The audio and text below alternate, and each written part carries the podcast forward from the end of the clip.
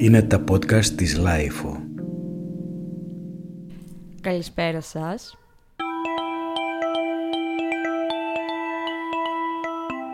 Ε, είμαστε εδώ σήμερα με την Κλεοπάτρα, ένα νέο κορίτσι, με το οποίο θα μιλήσουμε για το Instagram, ένα πάρα πολύ αγαπημένο μου θέμα, ε, και για το, για τα social media, για το influencing, για τους influencer, για τους followers, τα likes και όλα αυτά.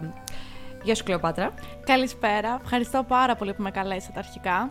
Εγώ είμαι η Κλεοπάτρα. Είμαι 25 χρονών και ας μην μου φαίνεται.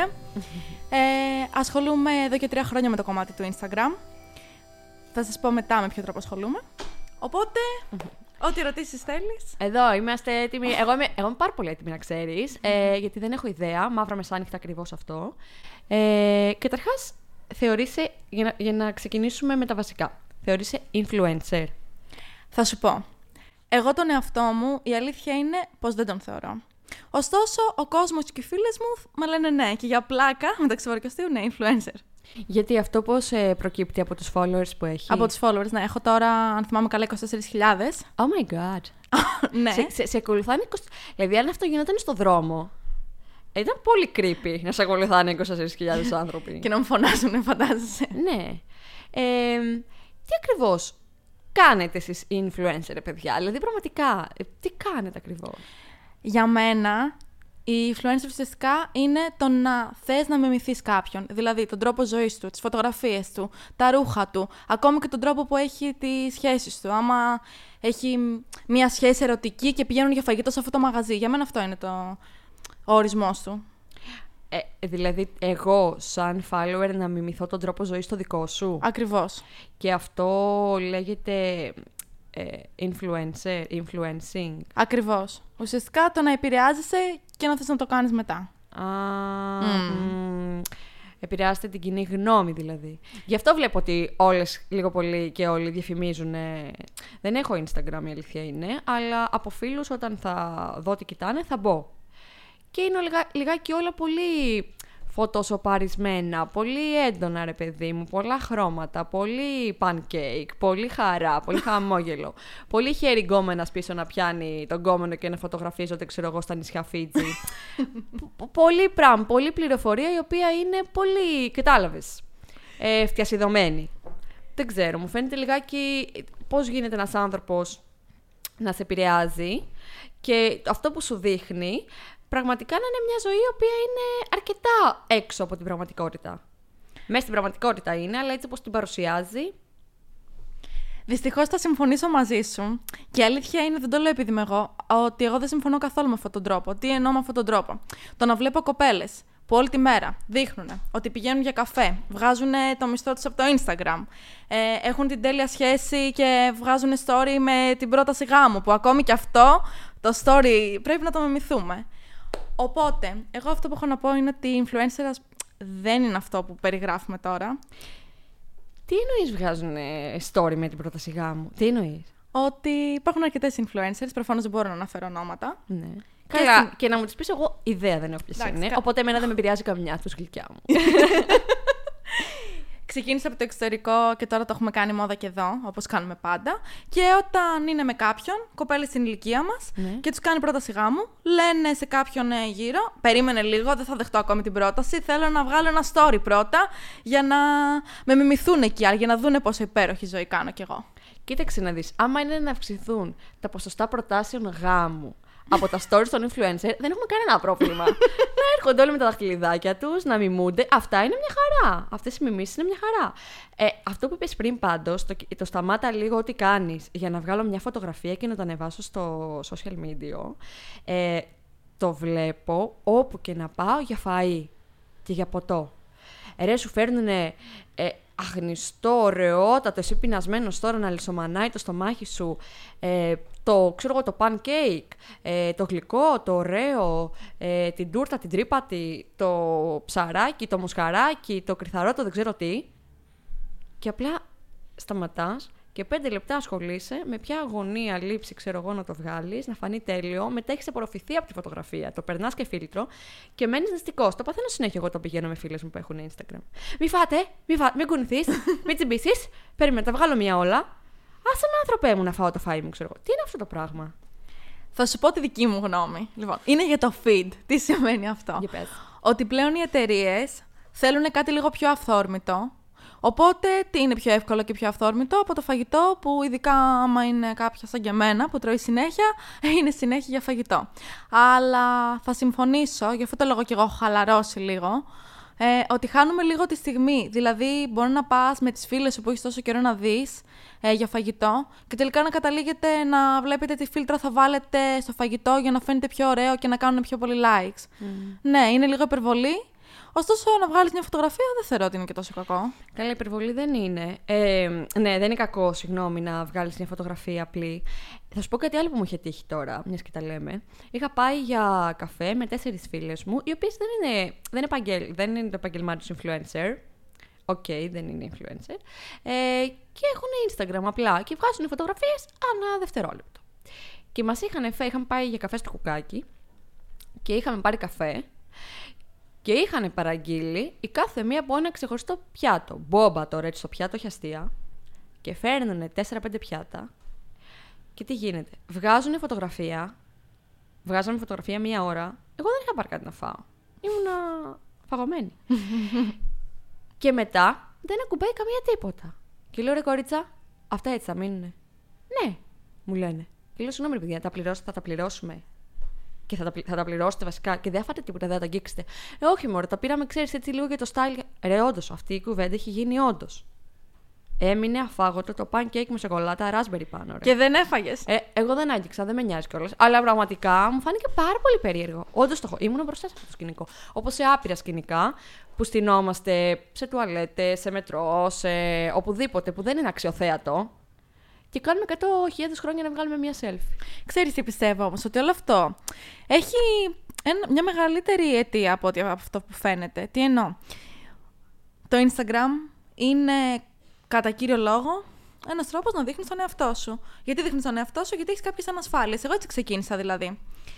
Α, για πες πώς ξεκίνησες, ορίστε, με προλαβαίνεις. ας το- Ε, εγώ είχα αρκετά παραπάνω κιλά και κάποια στιγμή στα 20 μου πήρα απόφαση ότι πρέπει να δυνατήσω, δεν γίνεται να πηγαίνω γυμναστήριο και να βλέπω στον καθρέφτη έτσι τον εαυτό μου.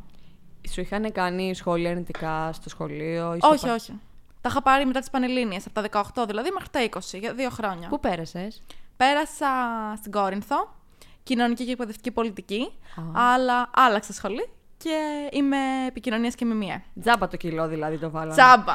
Άστο, ήταν και 10. Α, είσαι επικοινωνία και μιμιέ. Ναι, τώρα τελειώνω βέβαια. Πού καλέ. Εδώ, στο ΕΚΠΑ. Καλή, και εγώ εκεί τελείωσα. Α, γλυκιά εσύ μου. τελείωσες βέβαια. ναι, στο girl. Καλά, και εγώ με φανταστεί. Πήρε πτυχίο μετά από χρόνια. Για πες. Λοιπόν, τέλος πάντων, διατροφή, στερούμουν αρκετά πράγματα. Δεν έβγαινα καθόλου. Με το Instagram ήμουν τσακωμένη. Έβγαζα τις φωτογραφίες που είχαν τα φίλτρα του Instagram. Συγγνώμη, εσύ είχες με την αυτοεικόνα σου ένα θέμα, δεν σου άρεσε το σώμα σου. Όχι γιατί προκλήθηκε από Όχι. κάποιο bullying, ας πούμε. Ή... Όχι, απλά, όχι. απλά τι, συνέκρινε τον εαυτό σου με άλλες κοπέλες αδύνατες. Όχι, απ- απλά πήγαινα γυμναστήριο, χορό και έβλεπα τον εαυτό μου. Α, και ήταν μια κοπέλα δίπλα μου και είχε τον ίδιο σωματότυπο με μένα. Ναι. Και ξαφνικά, πραγματικά στο λέω, μου κάνει ένα κλικ. Είναι φίλη μου αυτή η κοπέλα μεταξύ τώρα. Και λέω, έχει τον ίδιο σωματότυπο με μένα, είναι πανέμορφη. Και εγώ τι κάνω, το μόνο που κάνω είναι να τρώω, να βγαίνω έξω και αντί να σκέφτομαι να προσέχω την υγεία μου και μετά την εμφάνισή μου, εγώ τρώω. Πώς θα ήταν να ήμουν εγώ σαν και αυτήν, πώς θα ένιωθα; Και ξαφνικά πήγα σε διατροφολόγο στο γυμναστήριο. Όντως, μέσα σε δυόμιση μήνες έχασα 10 κιλά. Ήμουνα... Καλέ, τι ναι, σου έδωσε ναι. να τρώω; Ήμουνα πάρα πολύ συνεπής. Και με, παράλληλα, βέβαια, παρακολουθούσα πάρα πολύ τις τότε influencers που ήταν λίγο πιο normal από τις τωρινές. Ήταν οι πρώτες. Δηλαδή; Δηλαδή, επηρέαζαν όντως κόσμο, δεν έβγαζαν, δεν είχαν ψεύτικους ακόλουθους, ψεύτικες φωτογραφίες, δεν ανέβαζαν story που, σε μέρη που δεν ήταν. Πολύ σημαντικό. Αυτά τα story σε μέρη που δεν είναι κάποιος. Αχ, τι εννοείς. Η μόδα στο Instagram που πλέον έχει φύγει ήταν ότι ανεβάζανε story ότι ήταν κάπου, ενώ δεν ήτανε. Θα σου πω, το έχω κάνει κι εγώ κάποιες φορές για να ζηλέψουν ε, κάποιοι πρώην, ξέρεις τώρα. Α, Ε. καλέ, για λέγε, καλέ, για βγάλεις όλη τη φόρα λιγάκι, σε παρακαλώ. Αλλά θα σου πω, για το Instagram στην αρχ- αρχικά θα σου πω λίγο για το δικό μου. Που έχει τύχει και το έχω συζητήσει και με άλλες κοπέλες με 50-70 χιλιάδες followers. Κάτσε, για να τελειώσουμε το κομμάτι των κιλών. Λοιπόν, Να τα βάλουμε ένα-ένα. Εσύ οπότε φτιάχνεις ένα λογαριασμό και αρχίζεις και ακολουθείς ανθρώπους οι οποίοι σε εμπνέουν να αλλάξει ένα καλύτερο τρόπο ζωής. Να αλλάξω την εμφάνισή μου. Το κακό ήταν αυτό. Δεν άλλαξα τρόπο ζωής, άλλαξα την εμφάνισή μου. Και θαύμαζα κοπέλες που τι έκαναν, έκαναν PR σε μαγαζια Ε, έβγαζαν με προκλητικά ρούχα φωτογραφίες. Και ήταν κάτι το οποίο εγώ δεν είχα ξανακάνει. Οπότε ήθελα να το κανω Γιατί σε όλα τα κοριτσάκια 18-19 φόρεσαν κοντά φορέματα και εγώ φόραγα μακριά παντελόνια με μακριές μπλούζες. Για να κρύψεις το σώμα. Ναι, γιατί δεν ένιωθα άνετα. Τέλος πάντων, χάνω τα κιλά και ξεκινάω να βάζω φωτογραφίες. Επειδή το Instagram ήταν σε μια πολύ πρώιμη φάση, ανέβαζ, ανέβαινα followers πάρα πολύ γρήγορα. Είχα φτάσει σκέψη μέσα σε Έξι μήνες συν 10.000 followers. Τι λες, βρε γλυκιά; Ναι, ναι, ναι. Καλέ, οι άλλοι παρακαλάνε, κάνουν τάματα στην Παναγία τη Τίνου και δεν έχουν ένα-δύο, δεν μπορούν. Και ανεβάζουν όλη μέρα τον εαυτό τους σε ό,τι διαφορετική στάση μπορείς να φανταστείς. Και εγώ ανέβαζα. Τι να σου πω τώρα. Πρέπει να είχα 20 story τη μέρα, όπου και να πήγαινα. Και τι ανέβαζα, ας πούμε, και ο κόσμος ακολουθούσε; Ανέβαζα φωτογραφίες από. Με βοηθούσε η περιοχή που μένω, που, που; ήταν τα Νάλου, Πεναρούμπια, που πήγαινε όλος ο κόσμος. Α, στην κλειφάδα είσαι. Μένω άλυμο. Α. Ωραία. Οπότε ανέβαζα story από εκεί. Έβγαινα αρκετά βράδυ, που ήταν πολύ ωραίο το να βγαίνεις βράδυ. Άρεσε πολύ στους ακόλουθους. Story που λες τραγούδια και τέτοια. Ανέβαζα φωτογραφίες αρκετά προκλητικές, θα έλεγα. Που τις έχω σβήσει απλά για να μην τις δει κανείς. Οπότε ξεκίνησα να μαζεύω followers. Παραδόξως δεν ήταν μόνο άντρες, ήταν και γυναίκες.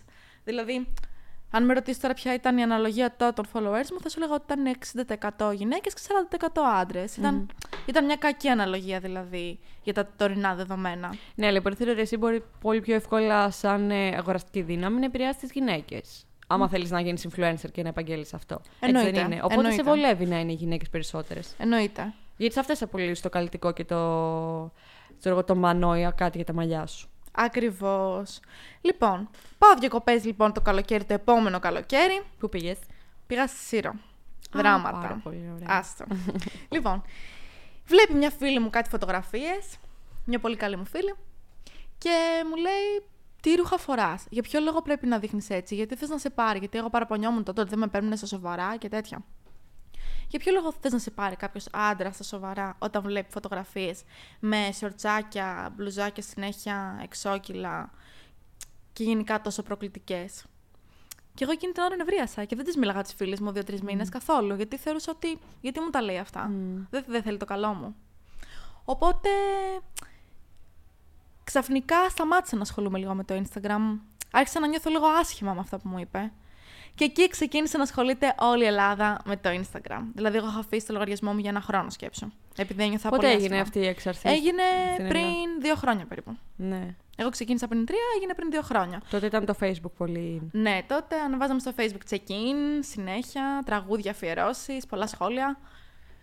Οπότε ξεκίνησε τώρα όλη η Ελλάδα να ασχολείται με το Instagram. Όπου και να ό,τι και να πατήσεις, βλέπεις ε, είτε content creator, είτε blogger, είτε δεν Αχ, καλέ, αυτό το δημιουργό περιεχομένου. Που Όλοι είναι content. Αχ, καλέ. What is this, ρε παιδιά, να πείτε μας και εμάς, ας πούμε, ποιο είναι το περιεχόμενο ακριβώς.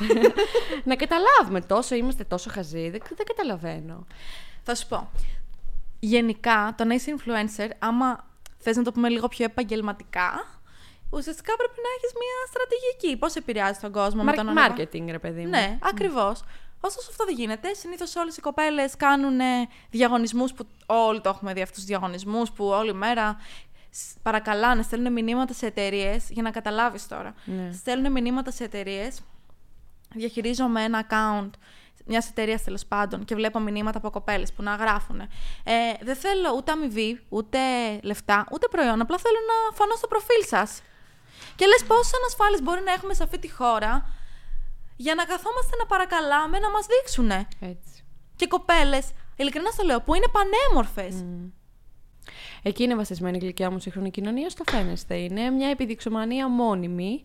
Ε, πολλές φορές αυτό, το, αυτό που ε, μεταξύ ναρκισισμού και μια πολύ χαμηλής αυτοπεποίθησης ταυτόχρονα έρχεται και δεν, δεν ξέρω. Εμένα μου φαίνεται όλο αυτό κάτι πολύ ε, Επιφανειακό. Ε, ε, δεν μπορώ να τους βάλω όλους στο τσουβάλι. Προφανώς κάποιοι το χρησιμοποιούν σαν εργαλείο, αλλά και πάλι το, το Instagram προσωπικά το θεωρώ, έτσι πως το έχω δει, μια πολύ, μια πολύ ελιτίστικη φόρμα social media. Δεν έχει σχέση με το Facebook, καμία σχέση. Το Facebook το θεωρώ πολύ πιο ε, συντηρητικό πια πολύ πιο παλιό, το χρησιμοποιούν κάτι ξεχασμένοι παππούδες και θειάδες ή αυτοί που θέλουν να ε, επαγγελματικά να κινηθούν και να, να, να δείξουν τη δουλειά τους. Ε, καψουροτράγουδα, ΟΚ. Και πιο πολύ για event. Αυτό ξέρω ότι είναι το Facebook και για αναρτήσεις ε, γεγονότων και ειδήσεων και απόψεων.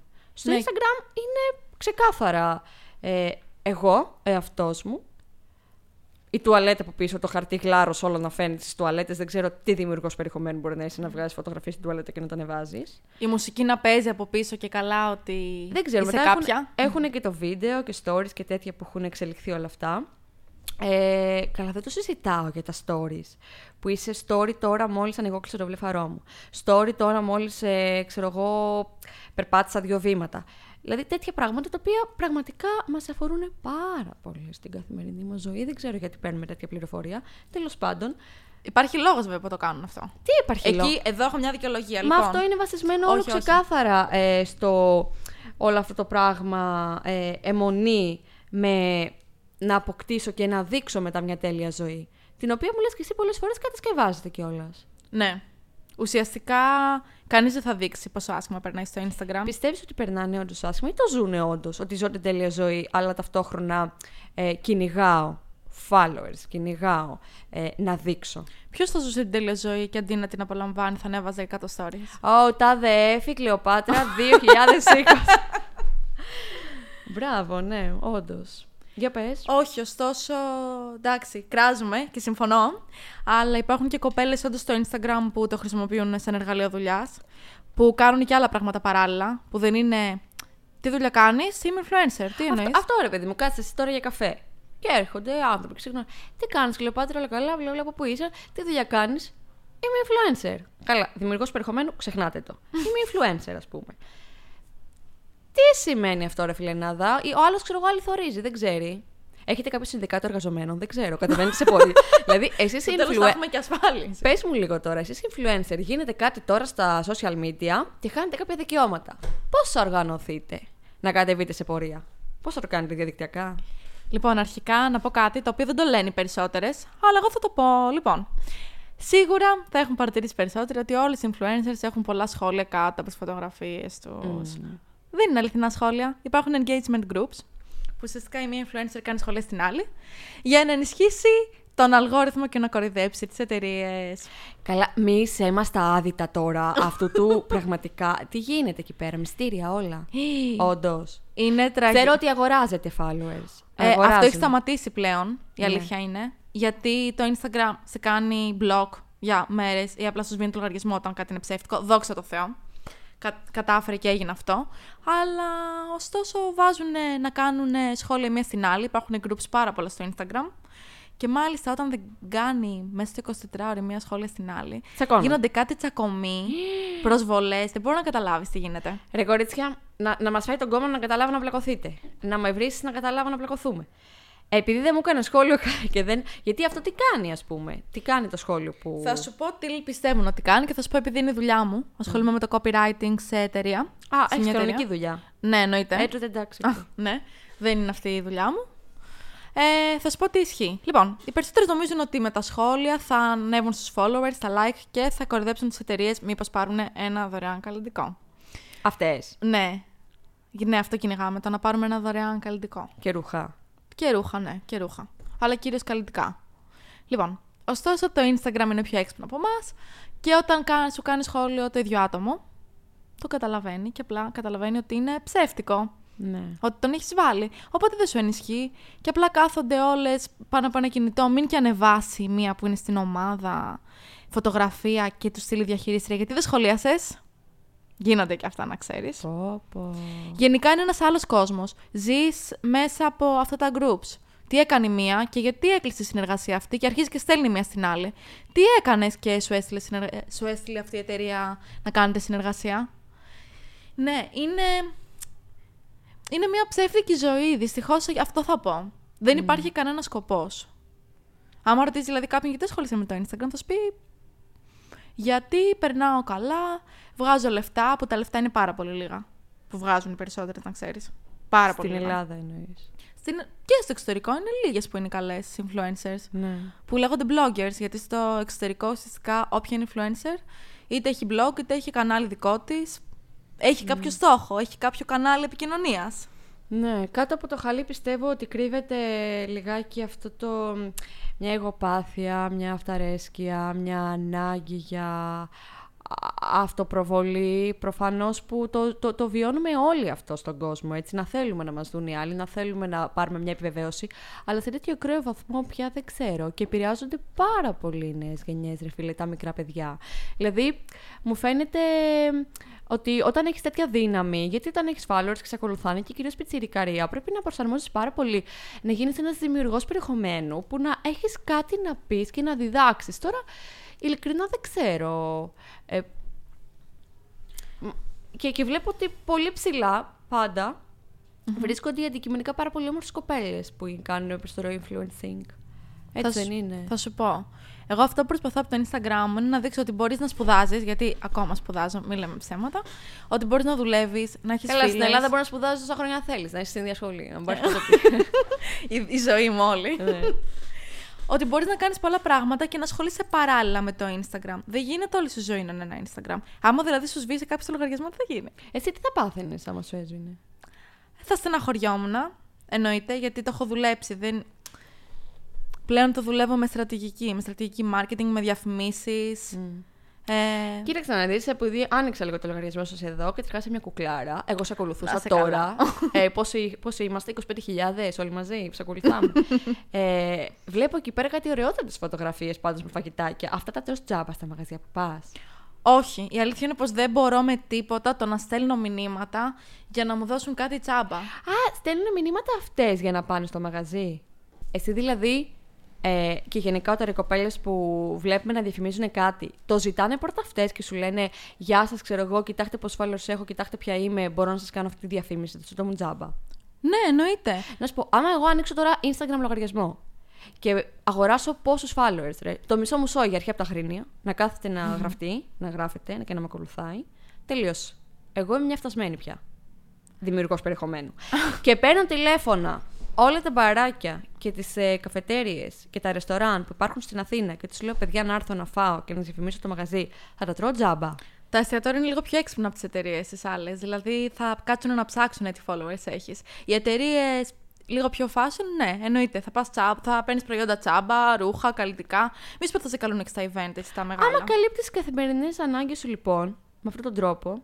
Βέβαια, τώρα είναι σαν να, σαν να λέμε ότι ο influencer είναι ένας κλασικός τζαμπατζής. Α πούμε. Κατά κάποιο Ένας, τρόπο είναι. ένας καθημερινός τζαμπατζής. Του ψηφιακού κόσμου, ας πούμε. Δεν ξέρω. Αλλά όχι, εντάξει, μην, μην τα κράσουμε τα παιδιά μου. ρε. Εντάξει, δουλειά έχουν κάνει κι αυτοί. Εννοείται ότι έχουν κάνει δουλειά. Έχουμε εμείς τώρα να σχολιάζουμε. Ξέρεις εγώ πόσες φορές έχω σχολιάσει με την κολλητή μου αυτά που βλέπω στο Instagram. Τι βλέπεις, για πες. Λοιπόν, πέρα από τις προτάσεις γάμου που είπαμε πριν, με ενοχλεί τόσο πολύ να βλέπω το ότι κάποιος γεννα... κάποια θα γεννήσει οτιδήποτε και βγάζει το νεογέννητο ή το παιδάκι της. Δηλαδή, είναι πέρα από το ότι είναι παράνομο, είναι κουραστικό πλέον. Γιατί, γιατί έχω να δω το παιδί σου, δεν ακολουθώ το παιδί σου, ακολουθώ εσένα. Τι με νοιάζει εμένα; Ε, είναι μανούλα πια, ρε, να με το δείξει. Εντάξει, όντως, δεν...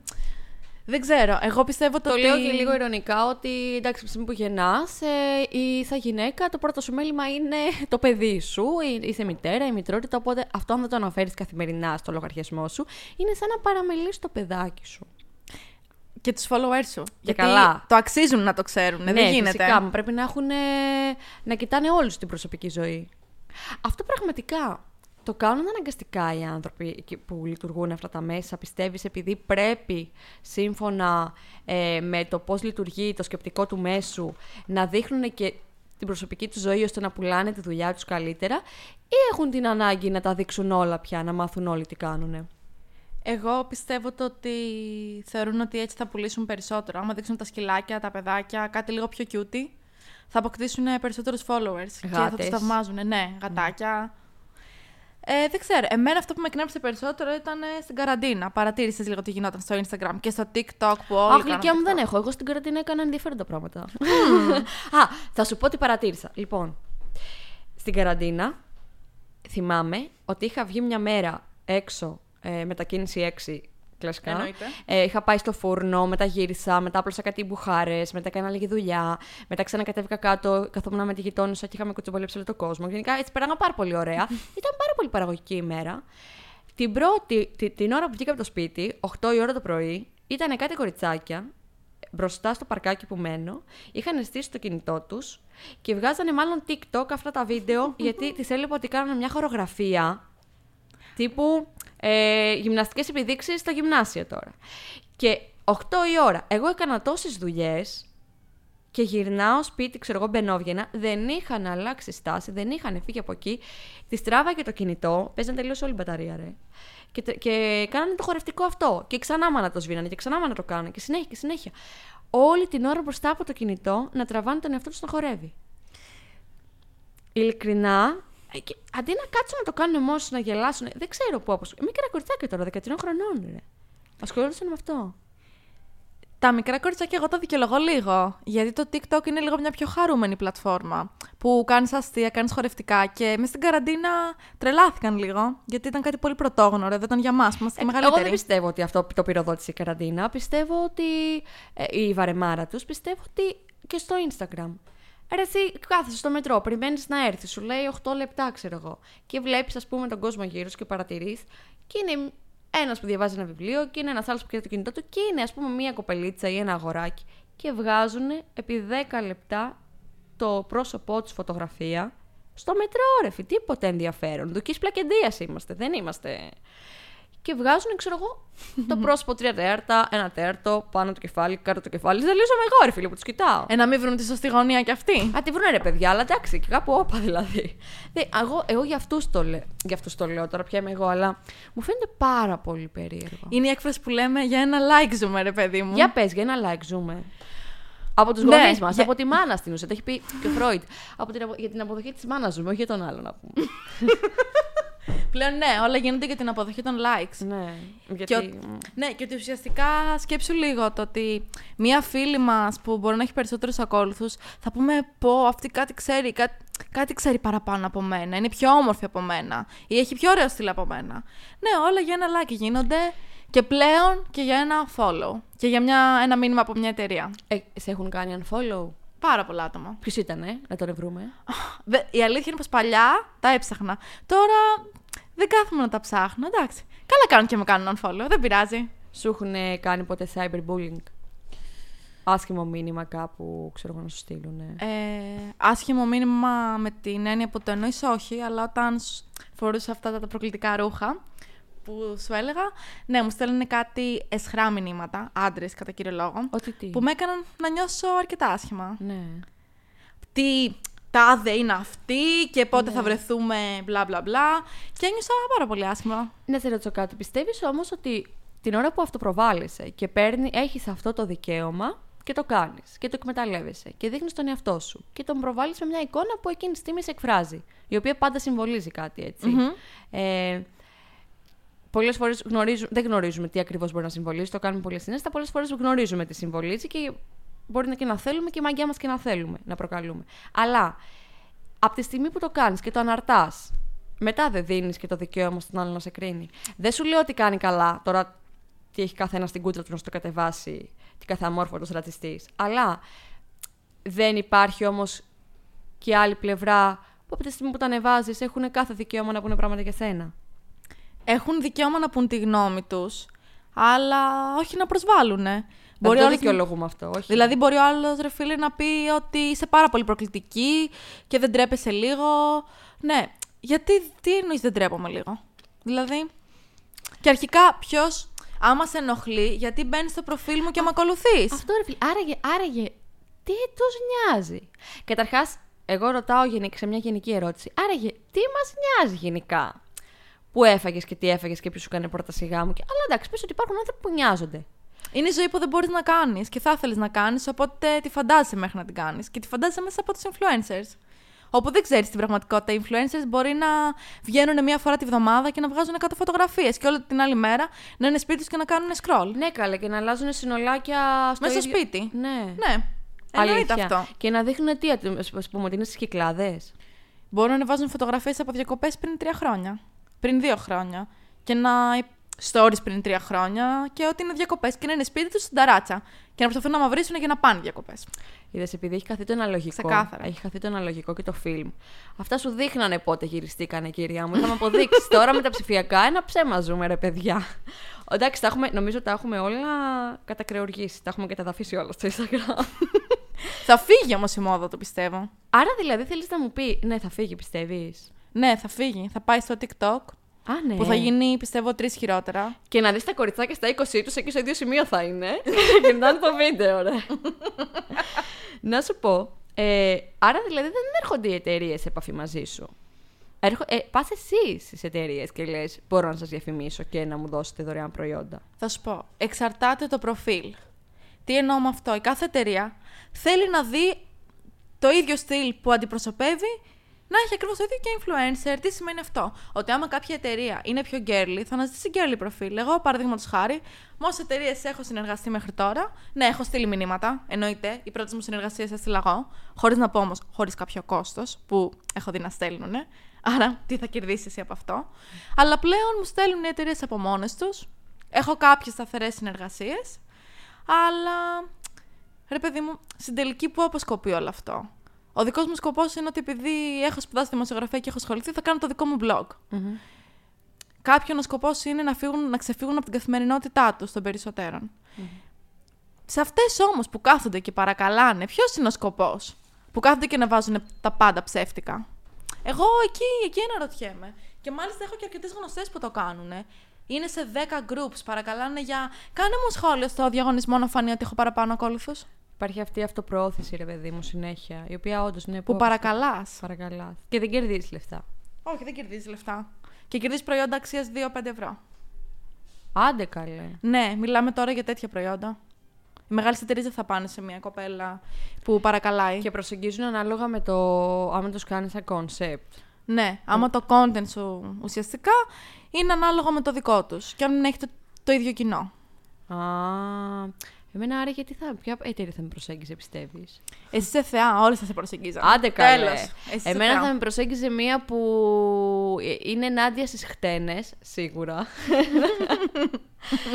Εντάξει, και στο well-being πιστεύω. Ε, ε. Ναι, θα σου τέριαζε γιόγκα. Και σένα σου ταιριάζει πολύ αυτά που κάνεις με ρούχα; Όχι, δεν κάνω με ρούχα. Έλα να επιστρέψουμε λίγο στο σώμα σου. Και δηλαδή τι σε έκανε να αισθάνεσαι άσχημα από αυτά που έβλεπες στο Instagram; Εννοείς γιατί σταμάτησα να ασχολούμαι τότε; Ναι. Ε, πρώτον, η κουβέντα που έκανα τότε με τη φίλη μου, που με έβαλε σε πάρα πολλές σκέψεις, αλήθεια είναι. Το ομολογώ και την ευχαριστώ της πάρα πολύ. Επίσης, ότι άλλαξα. Ξεκίνησα να ασχολούμαι περισσότερο με τη σχολή μου, ξεκίνησα να δουλεύω. Και είδα... Βγήκες δηλαδή στην ενήλικη Στην πραγματική ζωή. Ε, ναι. hello. Να σου πω, έβλεπες τις φωτογραφίε. Υπήρχε περίοδος που μπορεί να έβλεπες τις φωτογραφίες που ανέβαζες και να παρατηρούσες ότι αυτή είναι η εικόνα μου τελικά του σώματός μου. Παιδιά, έκανα και Photoshop. Τι εννοείς; Εννοείται πως έκανα Photoshop γιατί Τι; ένιωθα ότι ακόμη και όταν είχα χάσει κιλά, ότι ήμουν αρκετά παχιά. Τι Οπότε αδυνάτιζα τα σημεία που δεν μου άρεσαν. Δηλαδή; Ε, Παραδείγματος χάρη, θεωρούσα ότι είναι πολύ προκλητικό το σώμα μου. Επειδή ε, δεν ξέρω κι εγώ τι με τα κοντά ρούχα. Και λέω, παρόλο που φοράω προκλητικά ρούχα, ας αδυνατήσω λίγο να φαίνομαι λίγο πιο κοριτσάκι. Ποια σημεία αδυνάτιζες; Αδυνάτιζα πίσω, σίγουρα. Τα οπίστια. Τα οπίστια, ναι. Καλά, Μαρκλεοπάτρα, συγγνώμη. Πάνε όλες και κάνουν μεγέννη στα πίστια τους και σε χειρούργο και στο Photoshop και πας εκεί τα. Δεν θα, βγα... δεν θα έχεις followers, γλυκιά μου. Σκέψου λιγάκι φωνηρά. Έπρεπε να το σκεφτώ. Μα αυτό δεν είναι. Νομίζω ότι το The bigger the better πια, ας πούμε. Όχι, πλέον δεν είναι αυτή. Η μόδα πλέον είναι να πας να σου βάλουν, όχι να κάνεις Photoshop. Έχει γίνει πολύ οικονομικό όταν να πας να βάλεις ιαλουρονικό όλα αυτά. Οπότε όλες στο Instagram αυτό πάνε και κάνουν. Α, ναι, ναι, ναι. Και εγώ πραγματικά ε, το αντικρίζω, το, στην πραγματική ζωή το ιαλουρονικό σχεδόν καθημερινά και καταλαβαίνω ότι αυτό στο Instagram είναι φυσι...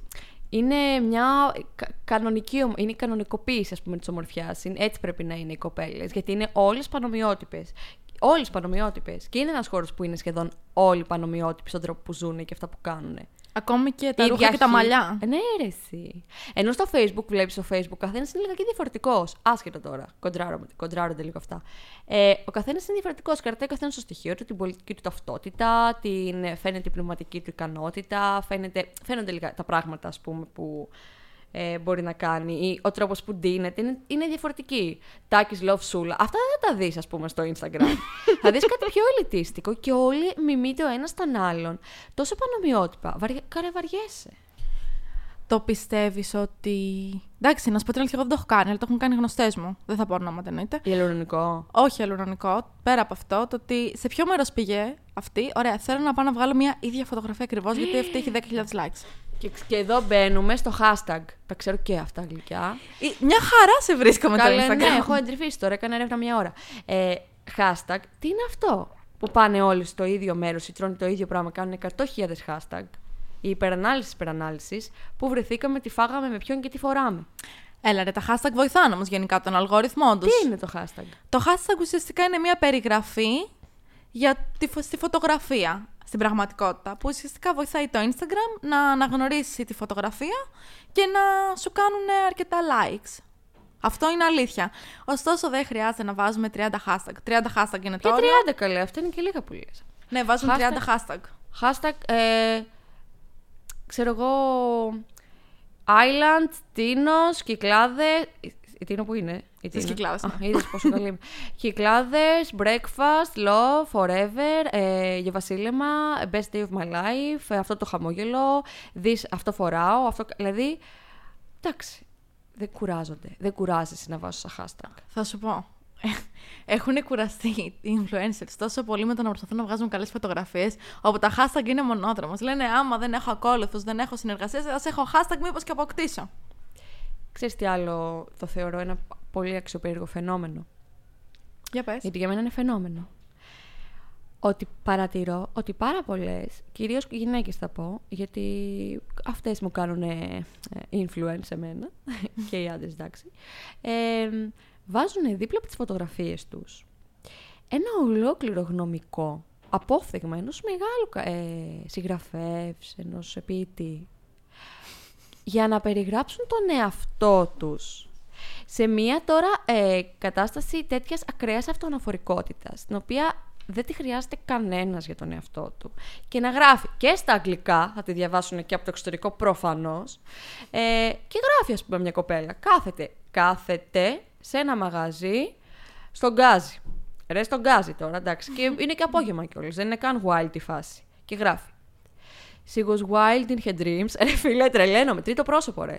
She was, she was wild while she was walking and her fears inside her, her passion, made her uh, the only woman in the world. Λοιπόν, το έκανα και εγώ παλιά για δύο μήνες αυτό. Μπράβο, Κλειοπάτρα, γιατί άλλαξες προφανώς. Το έκανα. Κατάλαβα, κατάλαβα ότι είναι λίγο. Χαζά, ρε παιδί μου. Όχι καλέ.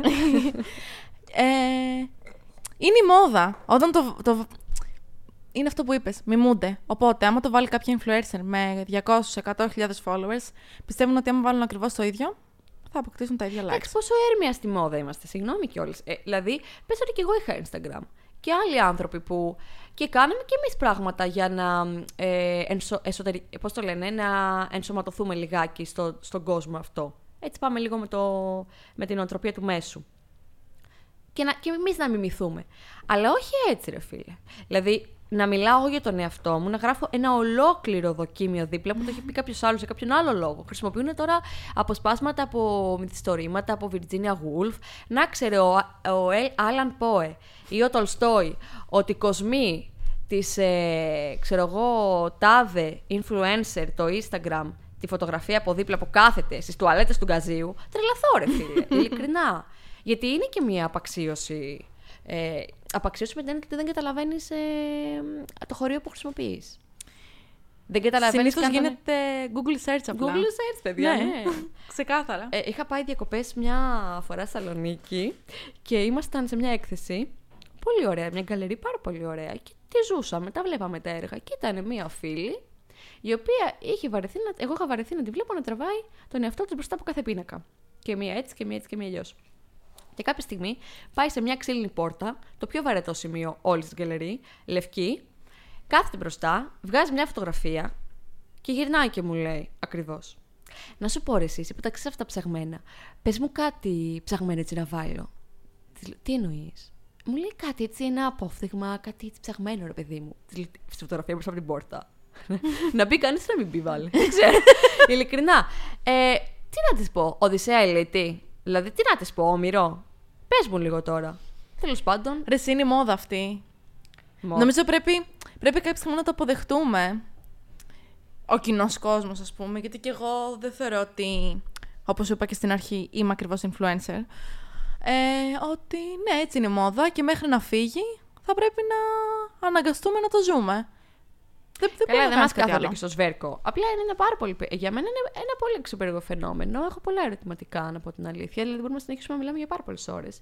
Αλλά πιστεύεις ότι στο διαδίκτυο και γενικά, ας πούμε, σε αυτή την πλατφόρμα, στο Instagram, που εκεί πέρα ευδοκιμεί λιγάκι η επιδειξιομανία και το, κατασκευα... το, το κατασκεύασμα, ας πούμε, του εαυτού. Ο άνθρωπος, ε, γι- βασικά, γίνεσαι αυτό που θέλεις να είσαι σαν άνθρωπος. Δηλαδή, δημιουργείς μια εικόνα για αυτό που πραγματικά θέλεις να είσαι και να φαίνεσαι ή απλώς προσποιείσαι, ας πούμε, και προωθείς κάτι τελείως ψεύτικο και το γνωρίζεις αυτό. Λες, εντάξει παιδιά, όλο, όλο ψέμα αυτό που ανεβάζω. Είμαι στο σπίτι μου στη Δάφνη και λέω ότι είμαι εκεί. Και δεν με νοιάζει κιόλας να πάω εκεί, απλά το λέω για ψε- ψέματα. Ή πραγματικά το βιώνουν, βιώνουν αυτό που θέλουν όντως να είναι. Γίνονται αυτό το πράγμα, γίνονται αυτή η εικόνα.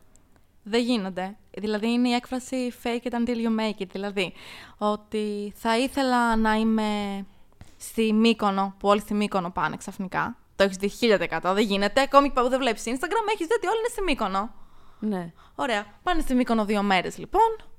Και ανεβάζουν story 10 μέρες. Γιατί ανεβάζουν 10 μέρες, Γιατί θα ήθελαν να είναι 10 μέρες. Και επειδή ξέρουν ότι και οι followers τους θα ήθελαν να είναι 10 μέρε, τους δείχνουν αυτό που θα ήθελαν να δουν. Δεν φταίνουν, δεν φταίνουν οι influencers, άμα το σκεφτείς. Οι influencers κάνουν αυτά που ζητάει ο κόσμος. Κοινή γνώμη. Ακριβώς, αφού αυτά θε. Ο κόσμος έχει ανάγκη να ζει μέσα από αυτές. Πόσες φορές δεν έχεις δει στις καφετέρειε να είναι φίλες, και κυρίως εμείς οι γυναίκες είμαστε έτσι, και να κάθονται να κάνουν. να βλέπουν τα stories των άλλων, ενώ Ναι. είναι για καφέ. Ναι, ναι.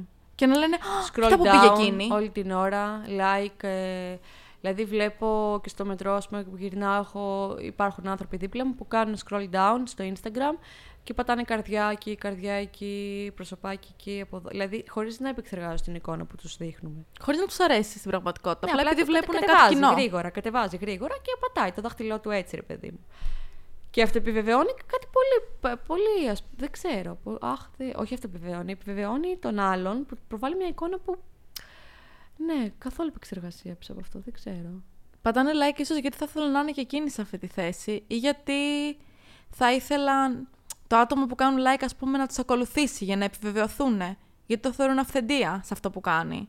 Γι' αυτό και λέμε και Έχεις, influencer. έχεις βιώσει άγχος πολύ με αυτό; Να πρέπει συνέχεια να ανανεώνεις, να πρέπει συνέχεια να βγάζεις story, να πρέπει να... ή ας πούμε, αχ μη βάλω κιλά ή μη βγάλω κιλά και χαλάσει η εικόνα μου έτσι όπως την ξέρουνε. Ε, όχι. Δεν έχω νιώσει άγχος, να σου πω την αλήθεια, ε, για το ότι πρέπει να ανεβάσω κάτι. Έχω νιώσει άγχος όμως γιατί λέω τώρα έχω πάει ας πούμε και μου έχουν στείλει αυτό το προϊόν και δεν είναι καλή φωτογραφία. Πώς θα κρατήσω τη συνεργασία, γι' αυτό έχω νιώσει άγχος, ομολογώ. Α, γιατί, ναι. Ναι, γιατί πιστεύω ότι δεν είναι αρκετά καλή φωτογραφία, οπότε ήταν μια χαρά φυσική φωτογραφία. Αλλά δεν ήταν τόσο στημένη για να αρέσει στον κόσμο. Οπότε έπρεπε η φωτογραφία που με χαμογελαστεί να γίνει φωτογραφία που και καλά κοιτάω το άπειρο και ας μην έχει κανένα νόημα. Κατάλαβες. Α, ναι. Είναι, α, είναι αυτό το ότι θες να ικανοποιήσεις τους άλλους στο Instagram και δεν, δεν ικανοποιείς τον εαυτό σου. Το 90% δεν δείχνει την προσωπικότητά του. Έχεις σκεφτεί να αλλάξεις κάποια πράγματα πάνω σου, να κάνεις κάποιες μετατροπές για να ταιριάσεις πιο πολύ στο, στην εικόνα της κοπέλας που προβάλλει το Instagram ως πιο δημοφιλή και πιο ωραία; Όχι. Γενικά πιστεύω, δεν ξέρω, είμαι... Εγώ δεν θα το έκανα, αλλά δεν το κρίνω. Δηλαδή, άμα δεν σ' αρέσει π.χ. τώρα, άμα δεν μου αρέσει εμένα η μύτη μου, ποιον ενοχλεί να την αλλάξω; Το να γίνω κάτι που δεν, που δεν με εκφράζει καθόλου, το να βάλω, ας πούμε, τα πάντα προσθετά, δεν συμφωνώ. Αλλά το να κάποια κοπέλα να διορθώσει κάποια για εκείνη ατέλεια, δεν είναι τόσο μεμπτό. Βασικά δεν είναι καθόλου μεμπτό. Ναι, κατάλαβες πως το εννοώ. Δεν είναι το εννοώ έτσι. Ή αλουρονικό π.χ. Ναι, ρε. εσύ. Μαύρο μαλλί καρέ. Ε, φρύδι, τουμπάνο, φριντακάλο σε λίγο ενώνεται όλο αυτό εδώ πέρα. Γίνεται μια γραμμή. ε, λεύκανση δοντιών. Ξεκάθαρα. Νύχι, από εδώ που είμαστε δύο μέτρα απόσταση, εγώ σε ακουμπάω, ξέρω εγώ. Με το νύχι μου το μακρύ. Τέτοια κατάσταση σου λέω. Δηλαδή να βλέπεις ότι να αρχίζεις και εσύ λιγάκι να φυσικοποιείται στο μυαλό σου και στην αισθητική σου αυτή η εικόνα και να λες αυτό είναι το ωραίο, ΟΚ, okay, και εγώ να αυτό έτσι, και εγώ να... Δεν σου λέω να το κάνεις με το στανιό, να πας να αλλάξεις και να βάλεις βυζιά ή ποπό, επειδή αυτό το κάνουν όλες. Αλλά αρχίζεις σιγά σιγά και γίνεται η νόρμα στο κεφάλι σου και αισθητικά αυτό το αποδέχεις σαν κάτι πολύ καλό, πολύ ωραίο. Θυμάσαι πότε ξεκίνησε, με τις Kardashians και τις Jenner, το θυμάσαι, που ουσιαστικά έβαλαν αλουρονικό που ξεκίνησε η μόδα που ξαφνικά. Α, αυτές είναι οι πρωτοπόροι. Ναι, εκείνες το ξεκίνησαν. Και ξαφνικά. Οι διδάξασες. Mm, είναι τα πρότυπα στην Ελλάδα. Καλά, ναι. παντού είναι αυτές τα πρότυπα στο, όσον αφορά. Κοίτα, να σου πω την αλήθεια, να κάνω μια μικρή παρενθεσούλα. Το θέμα με τις Kardashian, το μόνο πιστεύω που έχει. Που αυτό είναι αφύσικο το σώμα τους, έτσι. Μέση δαχτυλίδι, τεράστια οπισθία, πόδι λαμπάδα, ε, στήθος τεράστιο, ε, μπρατσάκι μηνιών. Αυτό είναι αφύσικο το σώμα, είναι σώμα μπάρμπι, το οποίο είναι σώμα χειρουργείου, ας πούμε. Φαίνεται ναι. ότι είναι τέτοιο. Παρ' όλα αυτά, έχει λιγάκι ανοίξει την οτροπία του να μην υπάρχει τόσο το σκίνη σαν φυσικά, αισθητικά πολύ ωραίο. Καταλαβαίνεις πώς το λέω. Νομίζω ότι η Καρδάσεν το βάλει το χεράκι της εκεί πέρα. Και ναι και όχι. Για γιατί κοπέλες που είναι αρκετά αδύνατες έχουν πάει και έχουν προσθέσει είτε οπίστια είτε στήθος για να τις μιμηθούν. Άρα τελικά τι είναι το φυσικό; Βασικά είναι τελείως αντίθετη με την αποδοχή του σώματος είναι η νοοτροπία των Καρδάσιαν. Είναι ακριβώς το αντίθετο. Είναι η αλλαγή, είναι η αλλαγή στα πάντα. Ε. Και δεν δημιουργούν και αυτοπεποίθηση στις κοπέλες που έχουν παραπάνω κιλά. Γιατί όπως είπες και εσύ, έχουν παραπάνω κιλά. Ε, σε κάποια σημεία του σώματός τους, αλλά σε άλλα είναι λες και είναι 40 κιλά. Δεν ξέρω. Εγώ πιστεύω. Συγγνώμη αν σε διακόπτω. Όχι, ναι. Ότι φταίνε λίγο και οι εταιρείες σε αυτό, που έχουν όλα τα ρούχα για κοπέλες 50 κιλά. Οπότε μας δημιουργούν λίγο μια ανασφάλεια, την οποία πρέπει να την ξεπεράσουμε μέσω του Instagram. Δηλαδή πρέπει να δυνατήσουμε τον εαυτό μας, πρέπει να βάλουμε τα ρούχα που φοράνε όλες για να νιώσουμε ότι δεν διαφέρουμε τελικά. Ναι. Και όλα αυτά... Να τα κοινοποιήσουμε μετά. Ακριβώς. Κοινοποιώ, άρα υπάρχω. Αυτή, αυτό το είχε πει και... Ποιος το είχε πει; ε, ναι, εντάξει. Ε, ας, ας, ας, ε, φύγουμε τις Kardashian σαν influencers, που αυτές εντάξει πληρώνονται όχι μόνο από αυτό, αλλά έχουν ολόκληρη ένα κολοσ, ένας κολοσσός είναι αυτή η οικογένεια πια. Ε, έχει, υπάρχουν influencers, άντρες, γυναίκες, δεν έχει σημασία, που εσένα να σε έχουν επηρεάσει και να λες μου έχει διδάξει κάτι αυτό. Λοιπόν. Τα λόγια του δίπλα από τη φωτογραφία, το story του. Εμένα μου μίλησε στην καρδιά, ρε φίλε. Λοιπόν, Υπάρχει μια κοπέλα, την οποία την ξέρω και σπουδάζει στη σχολή. Δεν την έχω δει ποτέ από κοντά, ωστόσο. Και. Τώρα της έχεις δώσει όλη την Αθήνα να την ακολουθεί. Να ξέρει. Δεν ξέρω. Εγώ αυτή την κοπέλα όντως θαυμάζω τη δουλειά της.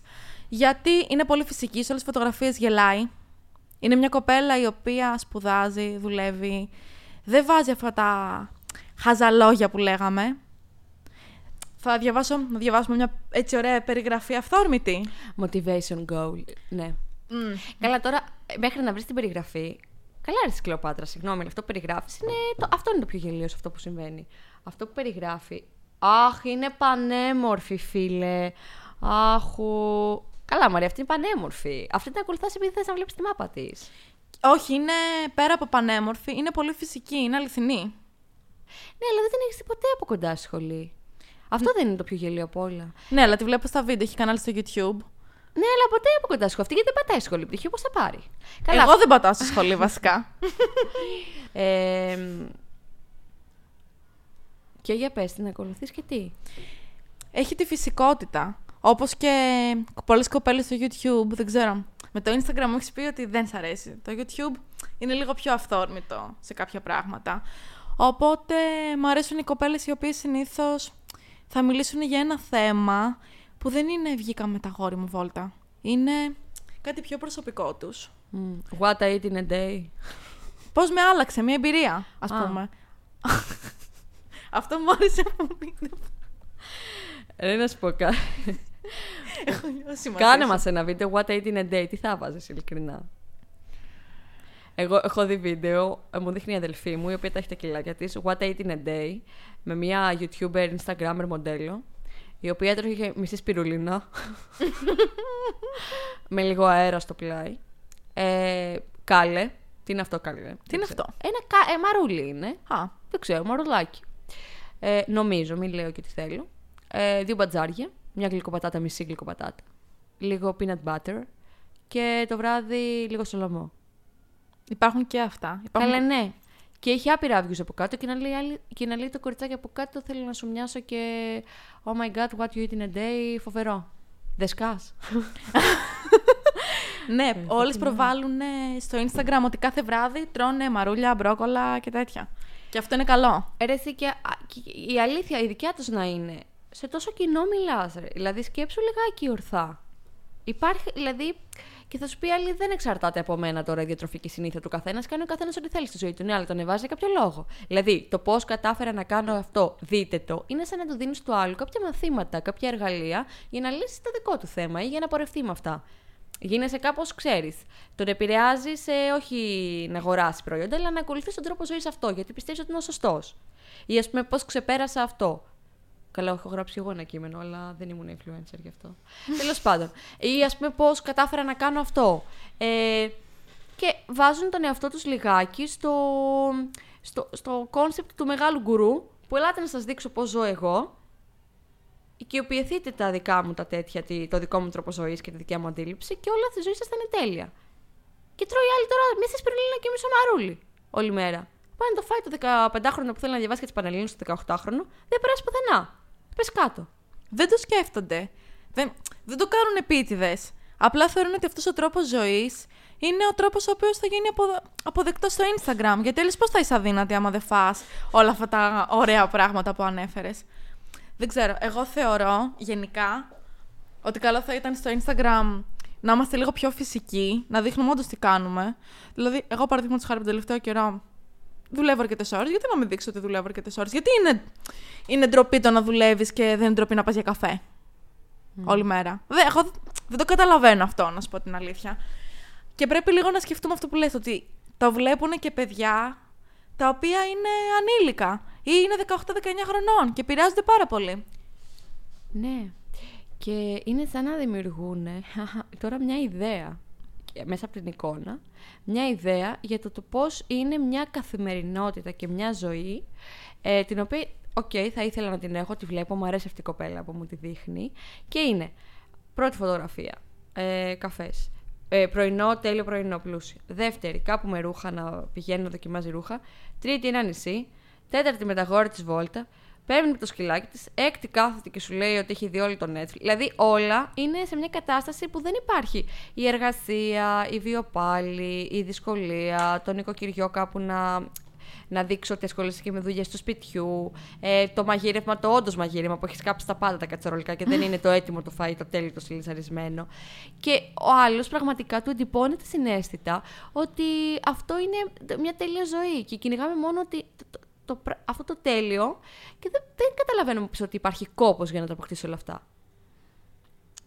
Καταλαβαίνεις πώς το λέω. Θα σου Συνδέονται οι εικόνες μεταξύ τους και, είναι, και δεν είναι ότι να εδώ πέρα βρέθηκα εκεί προχτές και να το ανεβάσω για το εξωσημείο του. Δείχνουν ότι είναι σαν καθημερινή ζωή όλο αυτό. Κατάλαβες. Ότι αυτό εγώ το βιώνω καθημερινά. Αυτή είναι η ζωή μου. Χωρίς να δείξει άλλο ότι για να φάει συνέστητα τώρα με δούλευε κάποιες ώρες ή για να, για να είναι στη δουλειά που είναι, διάβαζε τόσες ώρες για τη σχολή της. Ναι. Τι είμαστε όλοι γόνοι μεγαλοεπιχειρηματών, δεν ξέρω. Οι περισσότερες βασικά προβάλλουν ότι όλα αυτά τα λεφτά τα βγάζουν από το Instagram. Δηλαδή ότι το Instagram είναι δουλειά και βγάζεις ένα χιλιάρικο το μήνα από το Instagram, που είναι πάρα πολύ μεγάλο ψέμα. Όντως. Υπάρχουν κοπέλες που βγάζουν για ένα post, η αλήθεια είναι, 600 ευρώ. Σκέψου το πάντως. Να σου πω, θα μου ανοίξεις λογαριασμό. Θα φτιάξουμε μετά. Σκέψου το. 600 ευρώ ένα post δεν είναι και λίγα. 600 ευρώ ένα post; Ναι, ναι. Πότε θα μου ανοίξεις λογαριασμό; Μετά θα φτιάξουμε και σε σένα. 600 ευρώ ένα ναι, αλλά ξεχνάνε το αυτές οι κοπέλες που το ζητά, ζητάνε αυτά τα λεφτά, πώς έχουν δουλέψει για να τα ζητάνε αυτά τα λεφτά. Αυτό δεν ξέρω. Εγώ παροτρύνω γενικά να ξεκινήσουμε λίγο να ακολουθούμε άτομα τα οποία καλύπτουν όλες τις πτυχές μιας νορμάλ ζωής. Τη φιλία. Και όχι τη φιλία με το να ανεβάζω story που χαζογελάω. Την ουσιαστική φιλία. Τα ενδιαφέροντα. Δεν ξέρω. Εσύ, ας πούμε, σ' αρέσει η γιόγκα. Εμένα μου αρέσει το πιάνο. Σε κάποιον μπορεί να αρέσει ε, η, μουσι... η μουσική, το τραγούδι. Άλλα ενδιαφέροντα. Πέρα από το να βγεις για καφέ ή να βγάλεις φωτογραφίες με 100 edits στο Instagram. Εγώ αυτό παροτρύνω. Και τις φίλες μου. Ε, άμα γίνει κάτι και πέσει ρε, το ρεύμα για πολλές μέρες, για μήνες και δεν μπορούμε να πούμε πουθενά, τι θα πάθεις που δεν θα μπορείς να έχεις πρόσβαση σε αυτόν τον κόσμο; Είναι όπως πάθαμε με τον κορονοϊό κατά κάποιο τρόπο. Τι εννοώ; Ότι θα πάθουν όλοι σοκ. Υπάρχουν κοπέλες που έκλεγαν που σταμάτησαν να φαίνονται τα likes πλέον. Σταμάτησαν να φαίνονται τα likes. Ναι, σε πολλούς λογαριασμούς σταμάτησαν να φαίνονται τα likes. Γιατί; Γιατί είναι ένα καινούριος αλγόριθμος που θέλει να ενισχύσει λίγο το πιο αληθινό. θα πέσουμε όλοι στα τάρταρα. Ναι. Κλαίγανε, στα αλήθεια, με δάκρυα, κλαίγανε, μου στέλνουν ηχητικά και κλαίγανε. Ναι. Ε, αλλά όταν επανέλθει το ρεύμα, τίποτα δεν θα έχει αλλάξει. Όλοι πάλι θα ασχολούνται με τα likes, τους followers και τις ψεύτικες συνεργασίες. Μμμ. Εσύ την εικόνα σου έχει βελτιωθεί καθόλου η, η σχέση σου με το σώμα σου και την αυτοεικόνα σου. Ε, μ, γενικά πιστεύω ότι έχει, βελ- έχει βελτιωθεί μετά από χρόνια. Έχει συνεισφέρει καθόλου το Instagram σε αυτή την ε, εξέλιξη μέσα σου; Καθόλου. ίσα ίσα που ακόμη και τώρα που είμαι αρκετά εξοικειωμένη και με το ότι έχω κάποιο παραπάνω κιλά που δεν με πειράζει γιατί έτσι είναι το σωματότυπό μου. Κουκλάρα είσαι. Ευχαριστώ. Όταν μπαίνω στο Instagram, το πιστεύεις ότι ακόμη βλέποντας κάποιες κοπέλες με προσθετά και ξέρω ότι είναι προσθετά, πάλι νιώθω κάποιες φορές λίγο άσχημα. Για σένα; Ναι, Γιατί, Παρόλο- γιατί αγάπη μου, τι συγκρίνεις ακριβώς; γιατί έχουν το σωματότυπο το δικό μου, που είναι προσθετό, κατάλαβες, που είπαμε και πριν. Αλλά κάποιες φορές λέω, ρε παιδί μου, γιατί να μην έχω την επίπεδη κοιλιά που έχουν. Ξέρεις. Και αρχίζω και νιώθω λίγο άσχημα. Θα σου πω κάτι γιατί είπες για τη γιόγκα πριν. Και παντού κολλάει κάποιο γνωμικό. Ε, όταν έχεις επίπεδη κοιλιά, αλλά επίπεδη επίπεδη, όλα ρουφηγμένα μέσα, σημαίνει ότι δεν αναπνέεις. Αυτό να ξέρεις. Και όχι ότι ρουφιούνται. Όχι αυτό το κλασικό το ανεκδοτάκι ότι ρουφιέσαι για να βγάλεις φωτογραφία. Όχι, και στον δρόμο να τη δεις να περπατάει και να είναι ρουφηγμένη μέσα η κοιλιά της, τόσο πια, ή σε κουτάκια, σημαίνει ότι είτε τα έχεις όλα σε κουτάκια στη ζωή σου, πολύ συγκεκριμένα, κατάλαβες πώς το λέω. Ακριβώς. Είτε δεν αναπνέεις. Το φυσικό σώμα για να μπορεί να αναπνέει και να είναι ελεύθερο και την κύλισσα θα την έχει και τη δίπλα θα την κάνει. Ελεύθερο σώμα. Μια χαρά είσαι γλυκιά μου, στο σώμα σε ελεύθερο να πει. Άντε κάτσε και συγκρίνεσαι να πούμε την καθεμιά. Να σου πω. εμ,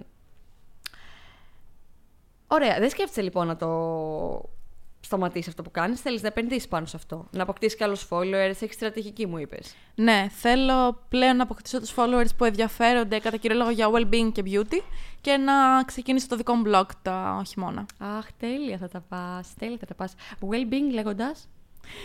Ε, για διατροφή, εγώ ουσιαστικά έχω ασχοληθεί με την αρθρογραφία σε αυτό το κομμάτι. Οπότε έχω κάποια εμπειρία πάνω σε αυτό, με τη διατροφή, με κάποια θέματα της ψυχολογίας που θα με βοηθήσει μια φίλη μου, ελπίζω. Να σου πω, δεν ε, πρέπει να πάρεις και από ειδικούς ε, συμβουλές. Γιατί εγώ μπορεί να, να βλέπω τον τρόπο ζωής σου, γιατί εσύ θα τον δείχνεις και να παίρνω κάποια στοιχεία από σένα και να τα προσαρμόζω στη δικιά μου τη ζωή, αλλά δεν πρέπει να είναι και κάπου βασισμένα σε κάποιον, κάποια επιστημονική έτσι, έγκυρη. Εννοείται αυτό, εννοείται. Πηγή. Συνεντεύξεις είτε με διατροφολόγους, είτε με ψυχολόγους, είτε με γυμναστές, Αλλά όλα να θα κάνεις είναι... τέτοια. ε. Ναι, όλα θα είναι... θα έχουν την πηγή που έγιναν. Και Δεν- το Instagram σαν τι θα το χρησιμοποιείς, σαν βιτρίνα; Θα το χρησιμοποιώ σαν ένα μέσο για να φτάσει κάποιος στο blog μου πλέον. Ναι. Και θα προσπαθώ να προσαρμόζω το περιεχόμενό του με βάση τα άρθρα που θα γράφω. Τα αγόρια τώρα, αν έχουμε κεφαλαιάρα, τρελή, ε, μπορούμε να κάνουμε ένα podcast ε, μαζί δεύτερο, να μιλήσουμε γι' αυτό. Τα αγόρια σου ζητάνε κατευθείαν, τύπου τι κάνεις Κλεοπάτρα, πώς είσαι, είσαι πανέμορφη, είσαι κουκλάρα, χωρίς πρόσθετα και τέτοια. Ε, μπορώ να έχω το Instagram σου, σου ζητάνε. Ε, Εννοείς έξω. Ναι, ρε παιδί, δεν πέφτουνε. Το, είναι- δεν έχουμε φτάσει στο σημείο να μου λένε δώσε μου το Instagram Αυτό σου. σου λέω, σου ζητάνε το Instagram. Έχουμε φτάσει. Ακόμα όχι. Νομίζω ότι ευτυχώς είμαστε σε ένα σημείο που δεν λένε δώσουμε το Instagram, ζητάνε ακόμη το τηλέφωνο. Α, Αυτό το οποίο μου κάνει πολύ εντύπωση όμως είναι ότι ακόμη και άντρες 30 χρονών, ας πούμε, εγώ είμαι 25, θα μου στείλουν μήνυμα στο Instagram να βγούμε, χωρίς να έχουμε μιλήσει ποτέ ξανά, χωρίς να μην ξέρουν καν τι είμαι, απλώς επειδή έχω μια ωραία φωτογραφία. Αυτό με ξεπερνάει. Γίνεται ακόμα. Ενώ παλιά ήταν πιο έντονο, όπως σου είπα, συμβαίνει ακόμα. Ναι. Ψάχνουν όλοι μέσα από το Instagram. Ψάχνουν όλοι για την πρόταση γάμου, ε. Να το Μάλλον κάνουν αυτή αυτό. που λέγαμε πριν. Τέλεια, ρε. Ε, πι- ε, πιστεύεις ότι υπάρχει κάτι που θα ήθελες να προσθέσεις, ας πούμε, για τον κόσμο, των media, τα social, τους νέους, την, αυτήν την ε, ακραία ναρξιστική πλευρά της ανθρώπινης προσωπικότητας που όλοι τη βιώνουμε ε, ανά καιρούς. Θα πω κάτι απεσιόδοξο στην αρχή. Ότι φανταστείτε λίγο να έχουν περάσει πέντε χρόνια και να λες τι έκανα στα 20 μου; Α, Πήγαινα στα νησιά και έβγαζα φωτογραφίες. Έβγαινα με τους φίλους μου και έβγαζα stories. Ήμουνα με τη σχέση μου και κοίταγα τι hashtag θα βάλω. Είναι λίγο θλιβερό, δεν είναι; Εγώ αυτό που θα έλεγα σε όλους είναι το Instagram δεν είναι καθόλου κακό. Είναι πάρα πολύ διασκεδαστικό. Είναι ένα πάρα πολύ ωραίο εργαλείο και για να ξεφύγεις από την καθημερινότητά σου και για να βγάλεις κάποια χρήματα. Αλλά δεν πρέπει να υπερβάλλουμε. Πρέπει λίγο να δείχνουμε τον εαυτό μας. Ούτως ή άλλως, πώς θα διαφέρουμε από αυτές που έχουν 100.000. Εμείς δεν έχουμε 100.000. Μπορεί να έχεις χίλιους followers. Γιατί να σε ακολουθήσει κάποιος, αν μοιάζει με την κοπέλα, ας πούμε, με την πρόταση γάμου. Αφού έχει ακολουθεί την κοπέλα με την πρόταση γάμου. Όχι, πρέπει λίγο να δείξουμε τον πραγματικό μας εαυτό και να αρχίσουμε λίγο να ξεφεύγουμε από αυτό το μοτίβο ε, και να κάνουμε πράγματα που μας αρέσουν. Άμα παραδείγματος χάρη τώρα, εσένα σου άρεσε η ζωγραφική. Δείξες στο Instagram τη ζωγραφική σου. Μην δείξεις το τι πήγες διακοπές. Γιατί να δείξει το τι πήγες διακοπές, αφού αυτό σε εκφράζει. Και να χαμογελάμε στο Instagram λίγο. Δεν, δεν κάνει κακό. Εμένα μου άρεσαν οι φωτογραφίες που χαμογελάνε όλοι. Γιατί συνήθως τις φωτογραφίες έχουν, duck face. Duck face, είμαι ιαλουρονικό. Α, ΟΚ. Το οποίο κάποια στιγμή έρχεται και αγκυλώνει το στόμα. Και δεν μπορείς μετά να πάρεις άλλη έκφραση. Νομίζω ότι και έχει ήθελες γίνει να έχεις πλέον. κάνει botox έξω στον δρόμο. και λες, αυτή είναι ένα ακόμα θύμα του duck face. Είναι μια πόζα, μια πολύ συγκεκριμένη πόζα που κοιτάς λίγο το άπειρο. Αν δεν έχεις κάνει ιαλουρονικό, κάνεις λίγο τα χειλάκια. ναι, ναι, ναι, ναι, ναι. Ε, Και- τε- ναι, ναι, ναι. Και είναι και μια άλλη πόζα, την οποία την, έχω, την παρατηρώ, που την κάνουν ασυναίσθητα οι κοπέλες. Ε, τώρα τα αγόρια δεν τους παρατηρώ, δεν με νοιάζουν και πολύ όσον αφορά το θέμα της ομορφιάς.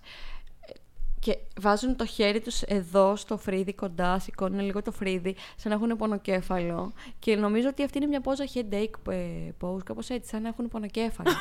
και, το, και δεν χαμογελάνε, απλά έχουν αυτό το... Έχω πονοκέφαλο, αλλά αυτό είναι style. Δεν είναι ότι έχουν πονοκέφαλο. Κατάλαβες. Είναι η πόζα του μοιραίου. Το ας, σκέφτομαι του τώρα. μοιραίου, ε. Αχ, δεν μπορώ να βγάλω φωτογραφία, αλλά τι να κάνω, θα βγάλω. Ναι, ναι, ναι. Κοίτα, κοίτα. Τι Πρέπει μπορεί- να τις μάθεις και εσύ σιγά σιγά τις πόζες αυτές όμως. Καλέ, ναι, ναι, ναι. Εγώ πώ θα τη στείλε. Έτσι, αυτό. Με το μαλλί, ε. Ναι, ναι. Και ανοιχτό το στόμα, τρέχει και σαλάκι. Ξέρεις πόσες εταιρείες με προσέγγιζαν εμένα. Ε, ναι, αφού θα έχεις κάτι το μοναδικό, εννοείται. Τέλος πάντων. Όχι, να χαμογελάμε στο Instagram λίγο. όχι creepy όμως. Όχι το creepy, να φαίνεται όλη η οντοστοιχεία. Έτσι, φυσικό χαμόγελο. με τα δόντια τα εντελώς άσπρα. Και μια πιο ισορροπημένη χρήση θα έλεγα και αυτό. Εγώ. ναι, να το μετριάσουμε λίγο. Hashtag βάζουμε τώρα podcast LIFO. Ε, hashtag ε, Friday night. Ε, τι άλλο hashtag βάζουμε; Talks. Talks, yes. Ε, πίνα λίγο, πεινάω τώρα, θέλω να πάω να φάω κάτι. Πάρα πολύ ωραία τα είπαμε. Ε, ήσουν και τα πέλτης. Είπες ε, κάποιες αλήθειες, τις οποίες εγώ δεν τις περίμενα. Ότι ε, ζητιανεύουν, ας πούμε, ή λένε ψέματα για το που είναι. Ναι. Εγώ ευχαριστώ πάρα πολύ που με κάλεσες. Δηλαδή. Άντε καλά, θα ξανακαλέσω, θα μιλήσουμε για σχέσεις μετά. Καλά, εκεί να δεις τι έχω να σου πω. Ναι. Εκεί θα σου πω 10 πράγματα παραπάνω. Τέλεια, Κλεοπάτρια, είμαστε στη μία ώρα. Ε, το λίγο εδώ. Ε, ό,τι καν κάνεις, να το κάνεις πραγματικά και να, πώς το, και να προοδεύσεις πάνω σε αυτό. Το έχεις φαίνεσαι ένας πολύ δυναμικός άνθρωπος. Ε, να πάρεις το πτυχίο σου. Mm. Από τη στιγμή να κάνεις και το blog σου. Ε, και εμείς θα σε ακολουθούμε όλοι. Χάρηκα πάρα πολύ. Θα τα ξαναπούμε. Κι εγώ. Σε φιλό. Καλό σας απόγευμα, καλό βράδυ σε όλους. Είναι τα podcast της Λάιφο.